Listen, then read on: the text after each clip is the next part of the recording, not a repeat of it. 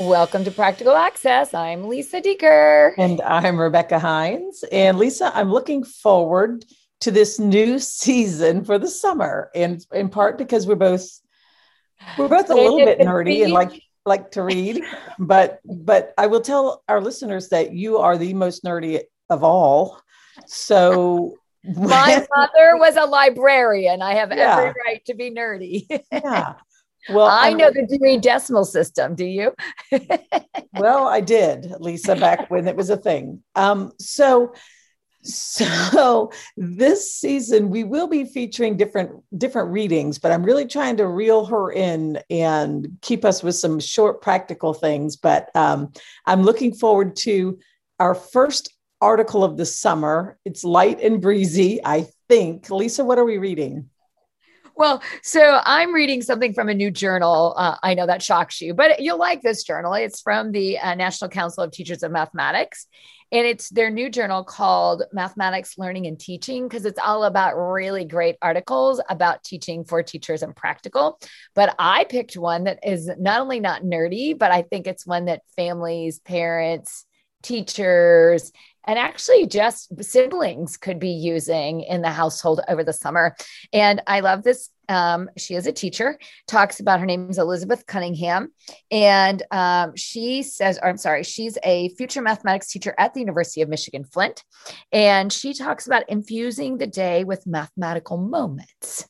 So, with that title in mind, anything come to your mind, Becky, if I say mathematical moments? Because I know you have this daughter that's been doing amazing in softball. I bet there's several mathematical moments in your world right now. well, I'm, you know what? The the only thing I've been best at in math has always been being able to see how it applies to almost everything. And in fact, I often did have students learn to keep official scorebooks and stats and follow all of those things as, you know, just everyday mathematical moments as a teacher. And even, you know, certainly infused in our lives as sports family lots of mathematical moments. But what about what about the article, Lisa? What kind of things are in yeah, the article? She does a great job of talking about, you know, when you're reading books, like what page will come next after page 20. Um, have you ever thought about? I love the example she gives where she writes a number on the board every day, but never tells the kid it's the month, the day, and the year. And so I love the fact that she makes it very organic, that it's about discussion, and yet kids write things down. And I wonder about that how many times kids write down or swipe a credit card or write down a number or um, talk to somebody about, you know, I want more of something or less than something. And I often think sometimes we shy away from the world of math. And that's why I kind of wanted to kick this one off with this article because I don't think math is any different than literacy, but we tend to think we have to do math Whereas literacy discussions happen all day, driving down the car. Oh, did you see, you know, the big blue van next to us versus did you see four cars past us? Like those are the kinds of mathematical moments I think we're talking about. And, you know, Becky, it's funny because I just talked to a neighbor and and my own son um, this neighbor has you know some struggles with math. And she said you know i don't i don't know if i can do freshman algebra. And i said there's lots of choices in math. You know my son took sports statistics for math and uh, she ended up taking the philosophical approach to mathematical thinking in your life. And she said i learned to like how to buy a house and get a mortgage. So i think we've really opened up that thinking as a culture yet i'm not so sure we always open it up in the home and in the classroom. And so again i just thought it was a fun thing to think about. Well it was a fun it was a fun light article. And lisa i think think you're going to put the citation for our listeners. Um, so it's a it's a fun, very light article to just get you thinking about this idea. And I I was most happy to see the word joy in her article it. because you very rarely read anything about math and joyfulness. So I think it's a good summer kickoff in thinking about how can we make all of our subject areas more joyful. And this article certainly seems like a good starting place.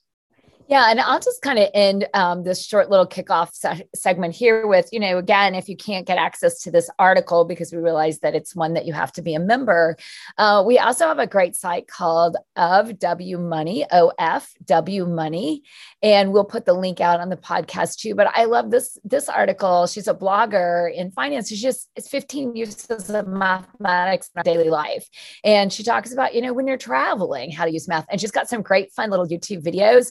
Um, um, how to use it when you're cooking. I mean, cooking, goodness, halves, fours, eights. But not only that, do you want more sugar or less sugar? Do you like more salt or less salt on your potatoes? And I think we often, again, forget that. Um, she talks a lot about gardening. I do not have that skill set because uh, I tend to drown plants, but maybe I need to watch that. um, but even in the arts and banking, you know, again, I don't think we go to the bank anymore, but you do stick a, a card in a machine all the time and saying, look, that took less than $20 out. That was $19.18. So again, you know, when you go to a party, having kids count, uh, again, she just does a great job. So again, if you're looking for something as teachers or as parents, I just think we've got to stop making math formal and scary and make it fun and joyful. and I think this is this is a good time to get back to that again if you're a parent of a, a child of any age or ability it's a good chance to just start you know raising our own awareness of, of math around us and making it feel better so that kids are ready and receptive when they get to school in the fall, whether it's your students or your own children. And I will just, um, my closing thought is it does not surprise me that my dear friend Lisa Dieker, overachiever that she is, drowns plants because I am sure, I am sure you feel the need to tend to them more than necessary. Not normally. I normally ignore them until they drown or they dry up. But I do have to say, my dear grandma, uh, rest in peace, had the greenest thumb ever, and I just didn't get it. So mathematically, I understand what I should do, but for some reason, it just doesn't work for me. so well, we thank you for joining us for this more lighthearted summer reading uh, session of Practical Access. And please send us any questions you might have on our Facebook, or you also can still ask us questions of practice on our Google Voice at uh, 400 907 9305.